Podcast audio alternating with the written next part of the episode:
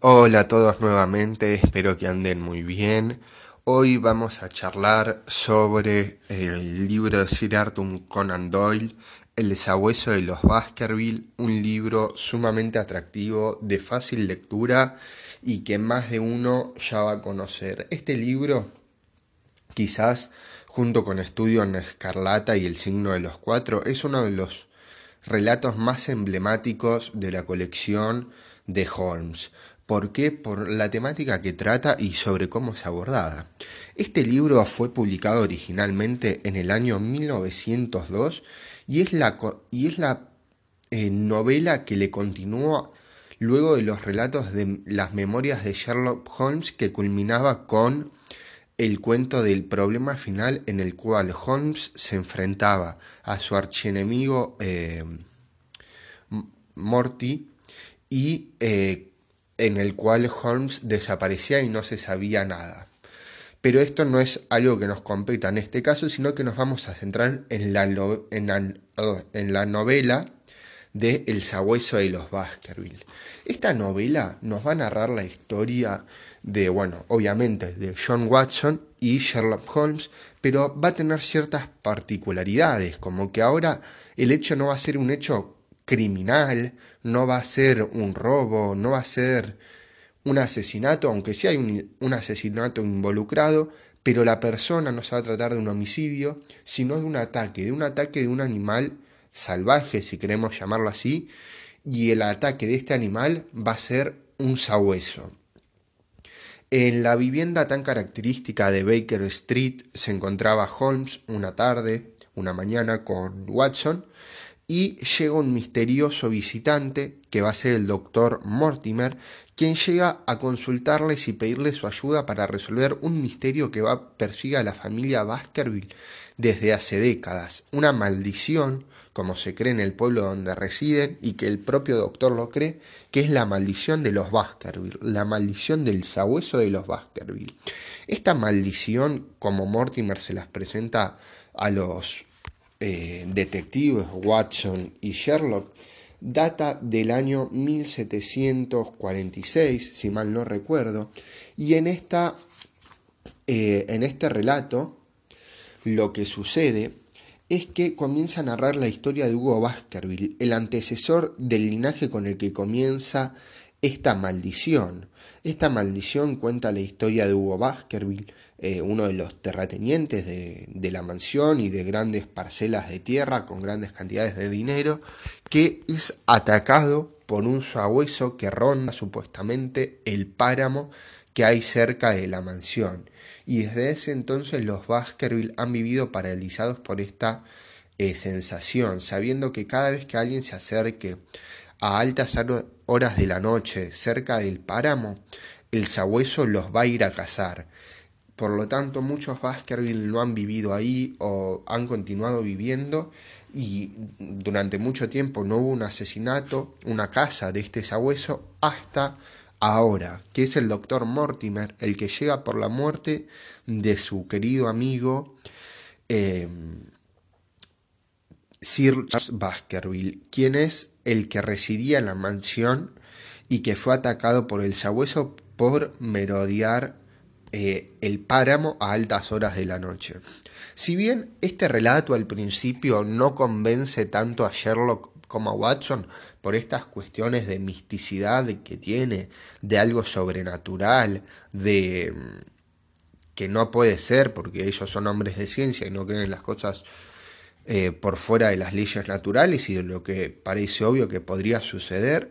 eh, al principio no quieren tomar el caso, pero poco a poco, a partir de los relatos que Mortimer hace y de ciertas indicaciones, comienzan a convencerlos de que puedan tomar esto, aunque sea que lo acompañen o los ayude para intentar develar qué es lo que sucede, porque el nuevo heredero de los Baskerville, que se va a llamar Sir Henry,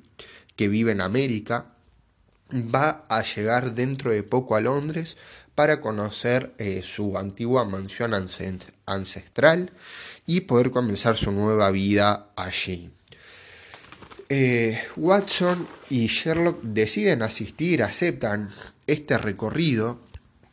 Y algo acá, un punto característico de la novela y que me gustaría destacar, es que si bien la novela tiene, como todos los relatos de Holmes, eh, ese misterio que te atrapa desde el comienzo y que te hace querer continuar leyendo, es el protagonismo que Arthur Conan Doyle decide hacer que Holmes le dé a Watson. Es decir, Sherlock, como no, no, estaba muy convencido que este sea un caso importante o un caso que presentara eh, mucha complejidad, decide delegárselo a Watson, mientras él se va a quedar en Londres resolviendo otros conflictos, otros intereses que él tenía. Por lo tanto, en esta novela vamos a poder ver cómo Watson va a intentar aplicar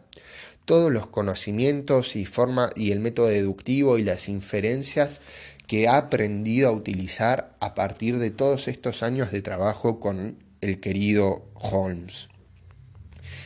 Entonces, no solo vamos a tener, aunque esto puede parecer un dato menor para los lectores de Holmes, decir, bueno, eh, Watson siempre narra las historias, es el narrador oficial, sí, es el narrador oficial, pero ahora no solo vemos cómo él narra, porque siempre nos narra lo que hace Holmes y con sus actos también, pero sino que lo vamos a vivir cómo él actúa solo en primera persona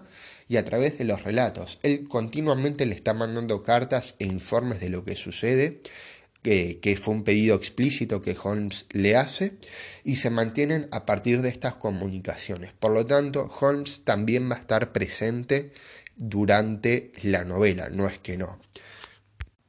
También algo que debemos tener en cuenta en el transcurrir de la novela y que va a ser de suma importancia van a ser los misteriosos vecinos que van a rondar cerca de la mansión de los Baskerville, tanto como el mayordomo de Sir Charles, quien eh, van a ocultar un secreto. Y esto sucede todo el tiempo. Todo el tiempo en la novela vamos a ver que los vecinos parecen gente normal, pero todos ocultan un secreto, y esto también hace de atractivo a la novela. Un secreto que poco a poco no es un secreto grupal, sino que cada uno tiene el suyo propio, pero que se van a ir develando a lo largo de la historia y van a ir sumándole intriga, em, van a ir sumándole intriga, misterio, ganas de continuar leyendo. Es una novela sumamente atractiva, de una lectura fácil, para todos aquellos a los que les interese el misterio y para todas las edades. Yo esta es la segunda vez que releo la novela, la primera vez la leí cuando todavía iba al colegio, eh, obviamente una versión adaptada, ahora leí la completa. Y puedo decir que es mucho, muy diferente y mucho más atractiva para la lectura, eh, la versión completa, por todos estos misterios y la forma en la que está narrada la historia. Entonces, eh, recapitulando, vamos a decir que los vecinos de los Baskerville que habitan ahí hace años también van a tener su propio secreto. Y también el mayordomo, que el mayordomo en algún momento de la novela va a pasar a ocupar un lugar eh, protagónico, ¿no? Por este secreto que ellos guardan junto con su esposa, ya que hay un criminal suelto eh, muy peligroso eh, eh, que ha cometido varios asesinatos y se ha escapado de la cárcel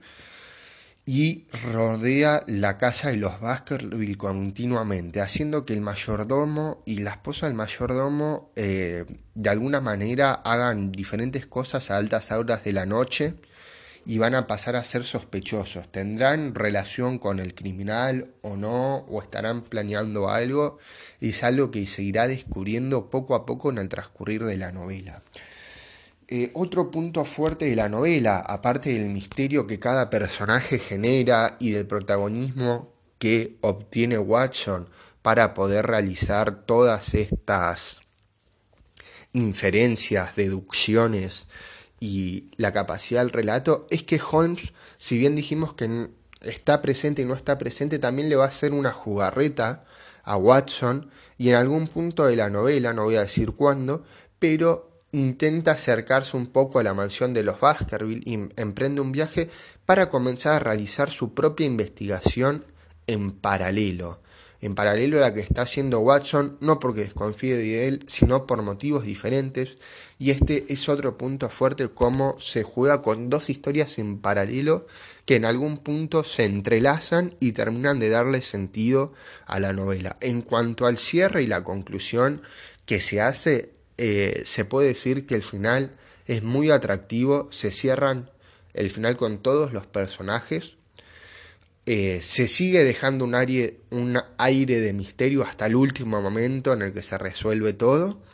Y es al final, en el último capítulo, cuando se nos relata a partir de, lo, de las investigaciones, esa conjugación que hace Sherlock con los aportes de Watson y la suya propia, qué es lo que realmente sucedió